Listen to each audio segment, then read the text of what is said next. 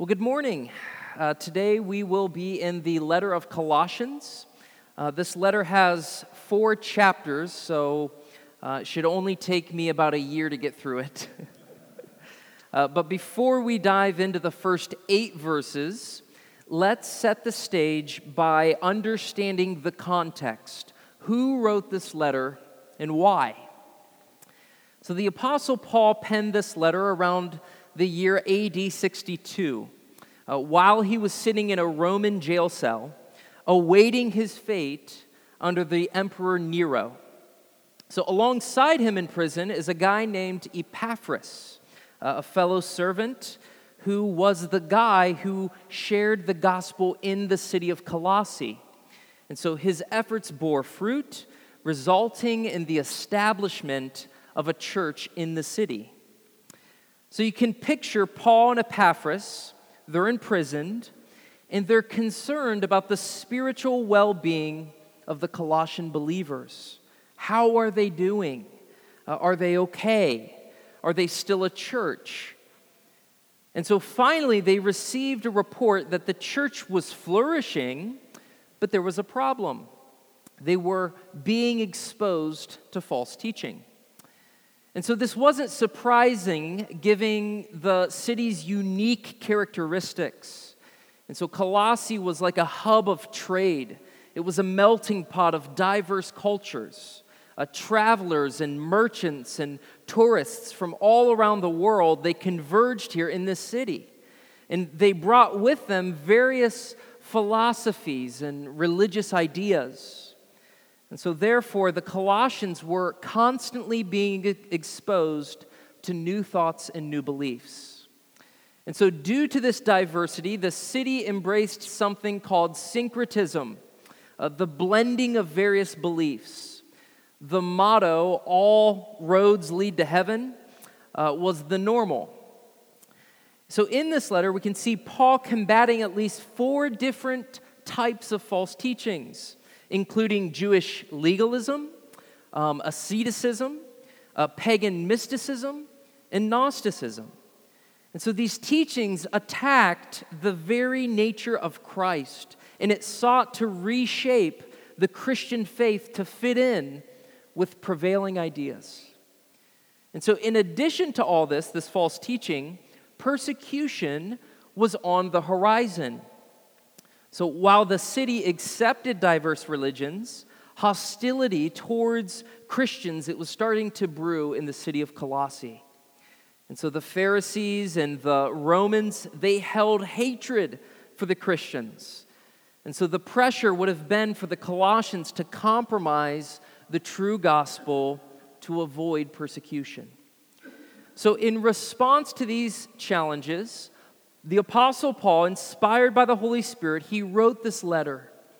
And his goal was to warn the Colossians about the heresies they faced and to help them be grounded in the doctrine of Jesus Christ so that they might be alive in Christ, so that they may live for Christ. So in a culture that's trying to redefine what Christianity is, along with a movement that's trying to destroy it, Paul writes a letter to stabilize these Christians in both doctrine and behavior so that they might be complete in Christ. And so that is the heart of this letter. And so this sounds familiar, doesn't it? Our diverse nation emphasizes personal truth, tolerance, uh, the acceptance of all religions. And additionally, there's a sense that persecution is on the horizon. And so in many ways, we find ourselves here in America in the same boat. And what we need, much like the Colossians, is a fresh understanding of who Christ is. We must remind ourselves of his supreme authority over all things. And we need encouragement to stand firm against false teachings, fixing our eyes on Jesus Christ, and to live holy in a sinfully complex world. And so Paul, inspired by the Holy Spirit, he begins his letter with a greeting and a blessing in verses one through two.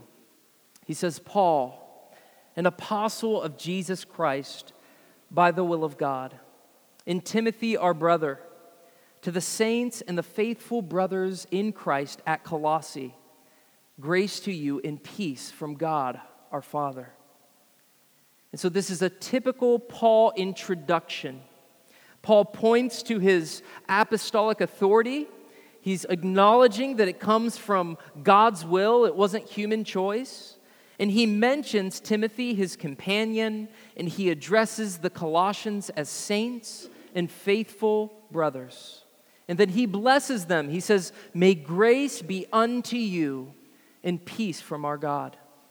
In that order, because you will never have peace until you have received God's grace. And next, the first thing that Paul wants this church to know is how thankful he is for them. He starts with an attitude of gratitude. He says in verse three, we always thank God, the Father of our Lord Jesus Christ, when we pray for you. And so thankfulness is a vital virtue in the Christian faith. In the New Testament, thankfulness comes up seventy-one times. It is the most natural expression of worship towards God. When we realize how much we don't deserve and how much God has abundantly lavished His love and His gifts unto us, we cannot help but to be thankful. Ingratitude or grumbling or complaining is one of the worst crimes we can commit.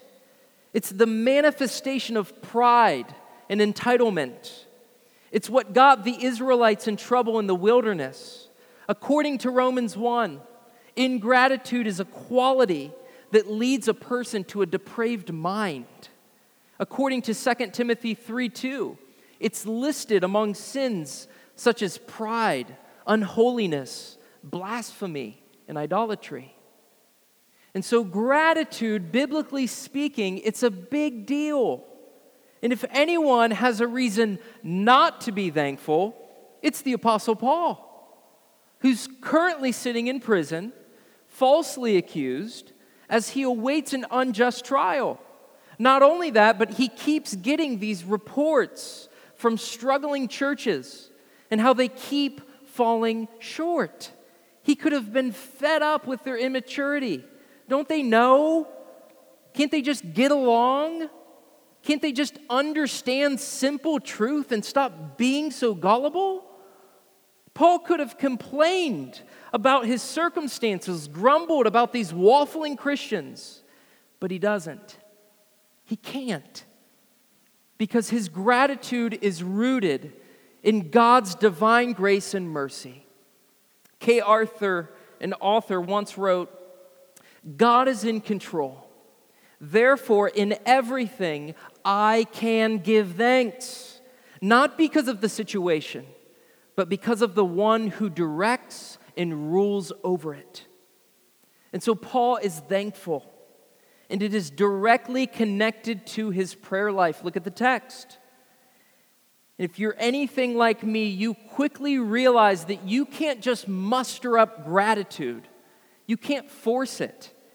But Paul's gratitude is clearly happening as he fellowships with God in prayer.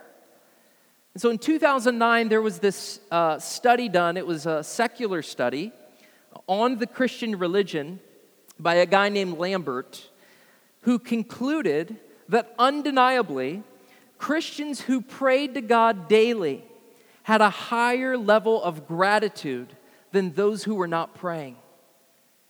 And so just objectively, the biblical principle holds true. Because when we spend time with God in prayer, God has a way of changing our perspective. He gives us His divine insight. He reshapes our hearts. He gives us compassion for things we would normally grumble about. Because in God's presence, we experience His love, His mercy, His grace. And so as a result, every time Paul prays for this church, every time this church enters his mind, he cannot help but to look to God the Father and say, thank you, God for this amazing body of believers. And so what this teaches us is the connection between our prayer life and a thankful heart. I don't know about you, but it's very difficult to complain about someone I'm praying for. It's hard to criticize a church that I've been interceding for. It's impossible to grumble against a friend whom I've been laying at the feet of God's throne. Prayer and gratitude go hand in hand. And what this also teaches us is what we should be thankful for. In Christ, we have a lot to be thankful for. But look at the text. Paul is specifically thankful for other believers, other churches. We often take that for granted, don't we? We forget how much of a miracle it is that a church has been formed and established. A body of believers has been saved from eternal destruction. They're gathering, they're exalting the name of Jesus Christ. How can we not look to God and say thank you for that? But that is not often our first response, is it? Our sinful tendency is to point out every flaw. We are conditioned to see the worst in everything. In our pride, we love to complain and focus on the bad. And even worse, instead of thanking God for other believers, we complain about them to God or we view them as competition. Just last month, someone new came into town and was asking about a, a A church here in town, a gospel-centered, healthy church here in town. And as I was sharing about that church to them, I found myself wanting, for whatever twisted reason, to paint this church in a bad light. So, but here, despite the Colossians' mistakes, Paul has an attitude of gratitude, and it's rooted in his prayer for them. And so, church, I must ask, are you defined as thankful? Do you overflow with gratitude towards other believers and churches? If not, that is evidence that your prayer life for others is probably lacking, which is why you are judging others through your own mind and not viewing people through God's perspective. Now, the next question we need to ask is why? Why is Paul thankful? In other words, what's popping up in Paul's mind that is causing him to overflow with thanksgiving? Well, he gives us three reasons in verses four through five.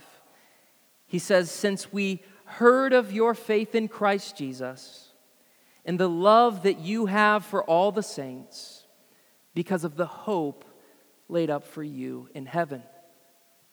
So Paul's not thanking this church because of their fancy strategies or how well they're doing in terms of attendance or how big their budget is. His gratitude comes from something much more meaningful: their faith, their love, and their hope. Paul is so thankful because these believers are showing real signs of genuine salvation: belief in Jesus Christ, love for all believers, and hope for everlasting glory. And so let us start with the first, their faith in Christ.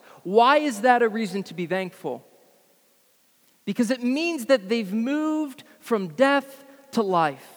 They've escaped the coming wrath of God, and they are now God's children. They have been radically saved by grace through faith in Jesus Christ. Now that is worth being thankful for. You know, according to Jesus in Luke fifteen, even the angels in heaven, they throw a party when one sinner repents.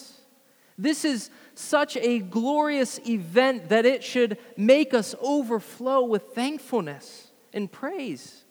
How could we not get excited about something so amazing? Now, someone might raise their hand and say, "Yeah, but Jimmy, they, uh, you know, their theology's still poor. You know, uh, they still smoke. I heard them say a cuss word, you know, last week."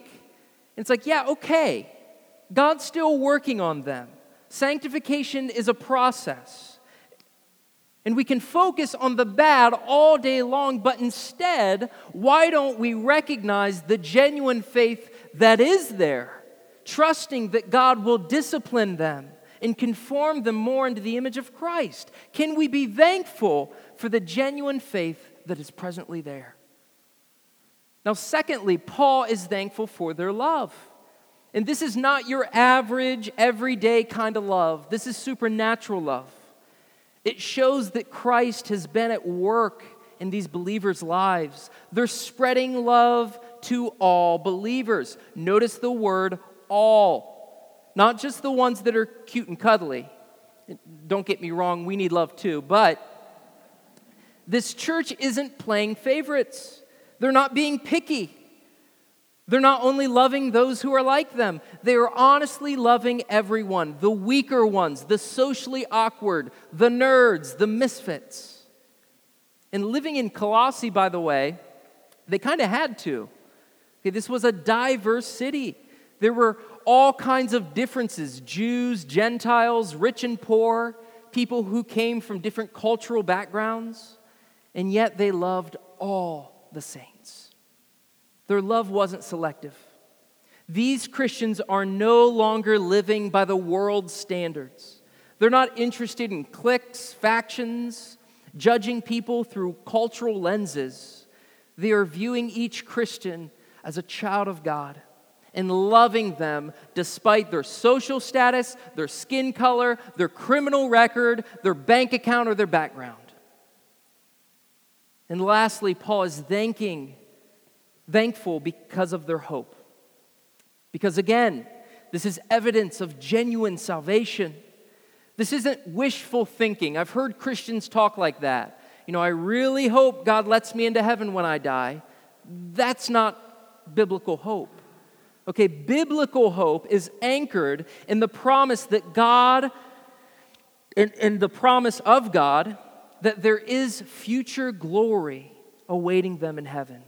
It's complete surety that God has reserved for us an eternal dwelling, that one day we'll be with Him forever. And so this church is eagerly longing for the new heaven and the new earth. And so these are the things that made Paul grateful. If he only cared about their mistakes, their problems, situations, successes, forget about it. But what truly matters to him is the authenticity of their faith, their love for fellow believers, and their anticipation for eternal glory. Perhaps the reason so often we are Debbie Downers and negative Nancys is because you're simply not viewing other Christians properly. You're not praying for them, focusing on their faith, love, and hope. You are so focused on what another person or church isn't doing or what they should be doing that you can't even thank God for the great grace that He's lavished on them. You are dragging your mind to focus on the bad of every situation rather than focusing on the goodness of God and His power to rescue. You're not meditating on that which is pure, lovely, praiseworthy. Instead, you're just eager to criticize every failure and flaw. As followers of Christ, we should be the most thankful people on earth. And it's a real tragedy, a terrible reflection of our faith, when we complain and grumble about other believers. And so let us learn from Paul's perspective and let gratitude fill our hearts. Gratitude for what He has done in our life and those around us. Next, Paul points to the origin of all this. Where did their faith, love, and hope come from? How did they receive it? Well, Paul explains this in verses five through six. He says, "Of this you have heard before in the word of truth, the gospel, which has come to you as indeed in the whole world it is bearing fruit and increasing, as it also does among you, since the day you heard it and understood the grace of God in truth." And so how is any of this possible? How is it that someone who once rejected God, hated people, and had no hope, now has faith in Christ, love for people, and hope for all eternity? All this was made possible through a message that God has given us through the word of truth, the gospel. God could have just announced his message from a microphone from heaven. God could have just given everyone a personal vision and told them directly about Jesus. God could have sent out an army of angels to tell everyone.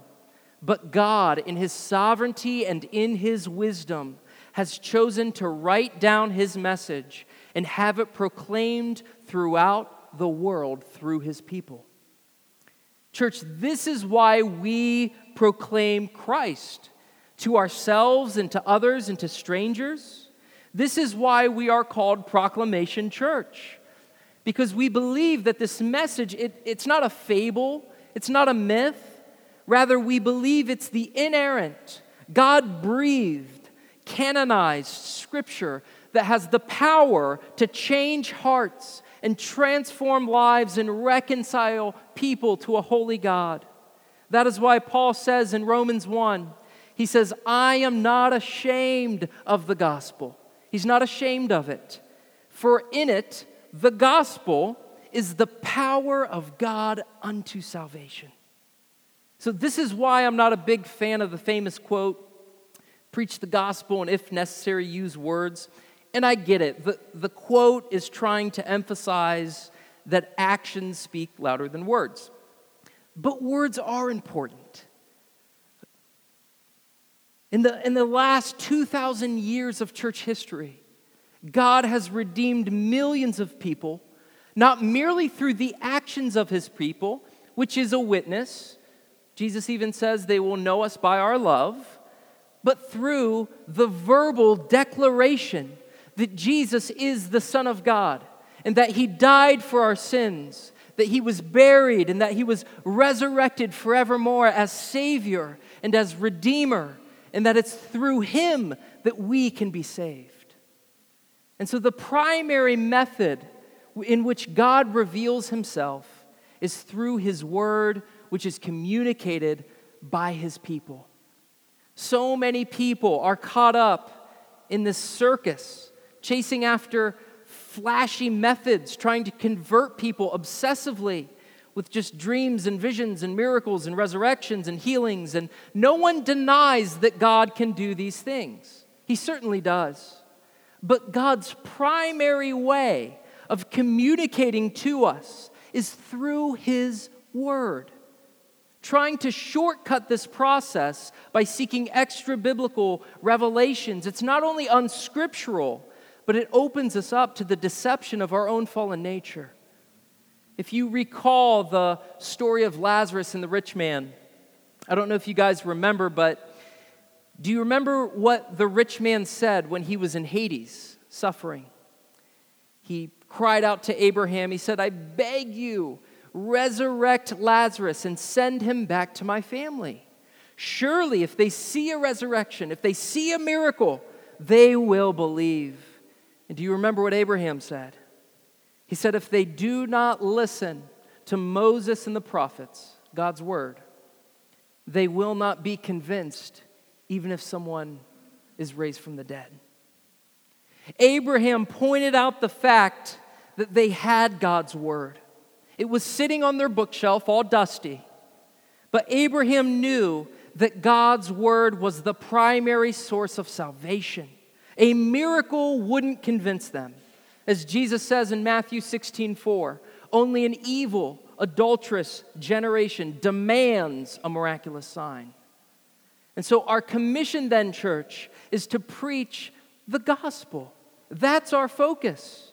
God will and can work through miracles and give dreams and visions if he so chooses to.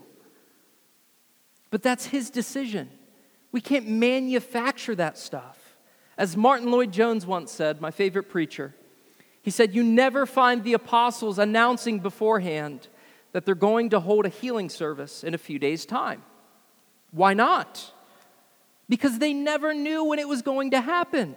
They did not decide, and it was not within their control. Our job is simple. Faithfully proclaim God's word to people, and God will do extraordinary things through this ordinary means. God will give the increase. God will bear the fruit, but our job is to faithfully proclaim the gospel. And just in case someone says, well, that won't work, that's insufficient. Well, Paul begs to differ. Look at the end of verse six. He says, the simple proclamation of the gospel is effective. It is spreading and bearing fruit all over. And so we shouldn't be surprised that God moves when we exalt his word. God's word is powerfully effective. And Paul broadens our perspective here. This isn't an isolated event. The salvation that we have experienced, it's happening all over the world. You know, too often we get caught up in our own little minds. We view our local church is just this small, rural, hometown thing, and the rest of the world out there, it's crumbling and compromising.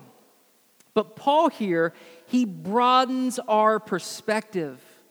We are just a small part of something worldwide, cosmic even. The gospel, it's not just increasing here. It's not just growing in our own lives and here in Mount Vernon. It's exploding over seven continents. Over seven thousand different cultures. God's word is penetrating hearts and transforming lives and establishing healthy churches. And this is what Jesus taught us in the parable of the mustard seed.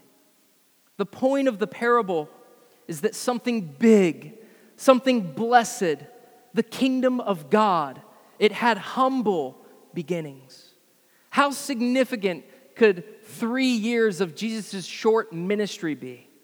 He had but a handful of followers. He was a man of no rank, without means. He lived in what everyone considered a backwater region of the world. Then he decides to save people through a written message? Surely this won't work, but it has. The church has experienced an explosive rate of growth throughout the centuries. It is found worldwide, and it is a source of shelter for all who seek its blessing. Despite persecution, repeated attempts to stamp it out, the church has flourished, and we're just a small part of that. God's promise to Abraham that his descendants would be as great as the sand on the seashore, it's happening. God's family, it's growing. Heaven will be filled. Revelation seven, behold, a great multitude that no one could number, from every nation, from all tribes and people and languages, standing before the throne and before the Lamb, clothed in white robes, with palm branches in their hands, crying out with a loud voice, salvation belongs to our God, who sits on the throne, and to the Lamb. And here's the kicker of all this. Not only does salvation come through God's word, but it is delivered through his people. And in this case, an individual. Let's look at verses seven through eight. And you learned it from Epaphras, our beloved fellow servant. He is a faithful minister of Christ on your behalf, and has made known to us your love and spirit. So this massive, everlasting, life-altering message, the one that has completely changed your lives, freed you from the clutches of sin, and has the incredible power to save our souls and unite us to a holy God. Who brought it to you? Who did God choose to, to deliver this message?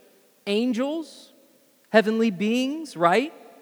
No, it was Epaphras. It's like, can you believe it? It's like, what? You know, that weird little guy who passed through our town? It's like, it, it was through a brief chat that Epaphras had with the Colossians, that they were introduced to Jesus. And here's what I love about this verse, and I'm inferring a little bit here, but if I had to guess, Epaphras was just an ordinary, common nobody. He had issues like the rest of us. He probably had back pain, warts and moles, like the rest of us. There was nothing special that we know of about him. I highly doubt he was elegant with his words or trained in rhetoric or had a P H D. The only thing special about him, says Paul, is that he was a faithful minister on behalf of the Colossians. He was faithful. Personally, this gives me a lot of encouragement. It shows me that God uses people with flaws, the Gideons, the Moseses, the Peters, to achieve his plans. God used a conversation Epaphras had with the Colossians to accomplish his purposes and to apply his salvation. Church, does this not provide comfort? Never think that you can't be used by God. Don't believe that you're not capable. Don't believe that you can't share about Jesus because you're not naturally charismatic. You stumble over your words, or you struggle with social anxiety. God can use any of his children. The only requirement is faithfulness. You don't need to be an expert in apologetics. You don't have to give a flawless presentation or attend seminary. All you need is a willing heart to share Christ and to be faithful in doing so. You know, we often, like Moses, we look for excuses. We say, Lord, I'm not gifted. I'm not a good speaker. Or like Peter, we totally reject Christ's call and say, you can't use me. I'm way too sinful. Or like Isaiah, we point to our past and say, Lord, I'm a man of unclean lips. There's no way I could talk about your goodness after years of speaking corruption. But what if God uses broken vessels and broken people to bring himself even greater glory? When people protest and say, I'm weak and I'm pitiful and I'm insecure, what if that's precisely the point? God isn't looking for prideful individuals who think they're incredibly talented. He wants those who acknowledge their weakness and depend entirely on him. He wants people who understand that without Christ, they can accomplish nothing. God isn't interested in what you have, what you can provide. Because here's the reality, you have nothing to offer. He's interested in your willingness and your faithfulness to rely on him while you do what he's called you to do. You know, consider the old show MacGyver. In almost every episode, MacGyver would break out of prison with nothing more than a, like a toothpick or dental floss, a match. Uh, he would use some rubbing alcohol. He would use the worst materials to bring about the best results. Uh, some people would rather see MacGyver use like a key and a machine gun and grenades to break out of prison. But by using scraps, MacGyver showed his brilliance in a way that wouldn't have been possible otherwise.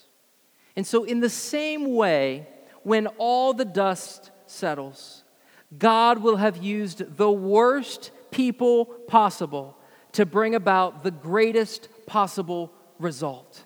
And for that, he alone gets all the glory. First Corinthians chapter one puts it like this. Think of what you were when you were called. Not many of you were wise by human standards. Not many of you were influential. Not many of you were born into privilege. But God chose the foolish things of the world to shame the wise. God chose the weak things of the world to shame the strong. God chose the lowly things of the world and the despised things, the things that are not, to nullify the things that are, so that no, no one can boast before him. So you might feel inadequate, but God's grace is more than sufficient. You might carry around mistakes, but Christ has cleansed you and still wants to use you. You might think you're lacking, but the Holy Spirit has empowered us, and He makes us adequate ministers of a new covenant. Our mission isn't to measure up to worldly standards. Our mission is to simply be loyal to Christ, and it's through these ordinary means that God will accomplish through us extraordinary things. So our only call is faithfulness. Listen to Romans chapter ten, verses fourteen through fifteen. But how can they call on Him to save them unless they believe in Him? And how can they believe in Him if they have never heard about Him? And how can they hear about Him unless someone tells them? And how will anyone go and tell them without being sent? That is why Scripture says, how beautiful are the feet of messengers who bring the good news. We are not all evangelists, but we are all called to share Christ in some capacity. How is it that there's an underground church in China? How are lost tribes in the rainforest that practiced paganism for centuries now worshiping Jesus? How are ex-drug dealers and prostitutes and murderers and staunch atheists now believers in Jesus? Countless people have been spared from the impending judgment of God, all because someone, like Epaphras, put their trust in the Lord. And they believed that God's word had the power to save, and they shared it. So, church, what do we do about all this? What do we learn from this? First, may we learn from Paul on how to be thankful towards other believers, realizing that gratitude doesn't just magically come, but it's cultivated through prayer and time with God. Are you praying for other believers? Are you interceding for other churches? When you think about God's people, do you get excited? Do you say, thank you, God, for their faith, love, and hope?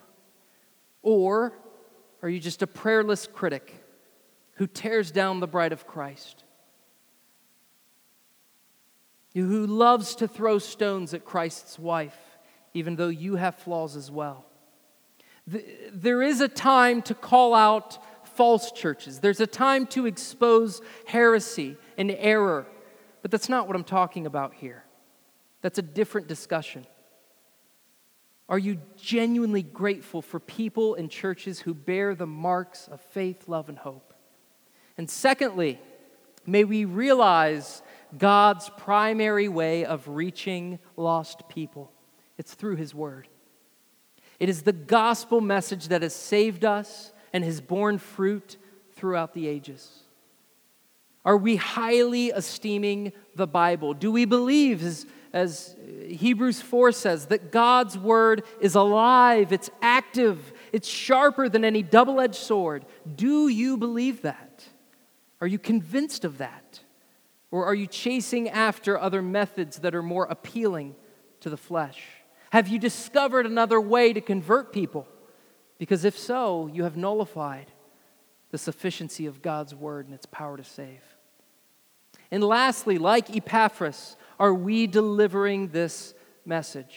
Are you faithful in that, in this matter? You don't have to be a full-time minister to share the gospel.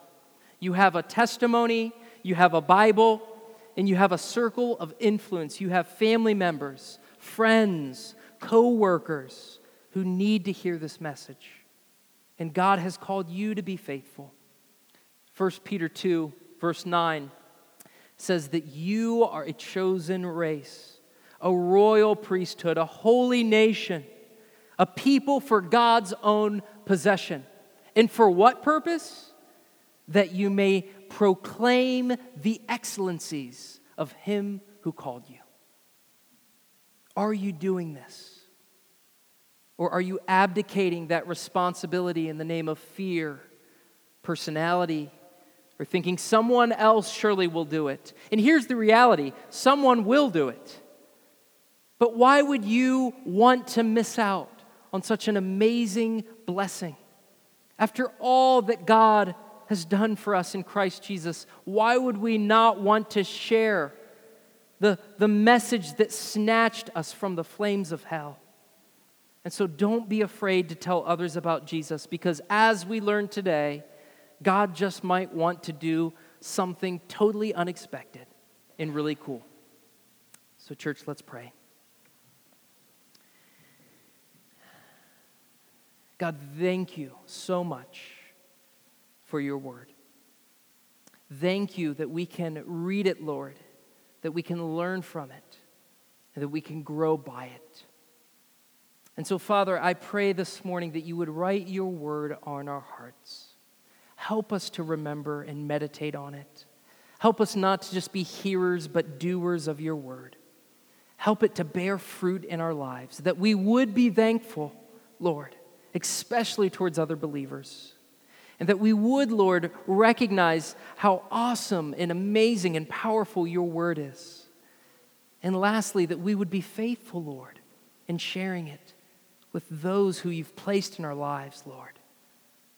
May you make this real to us this morning, Lord. We love you and thank you. In Jesus' name, amen.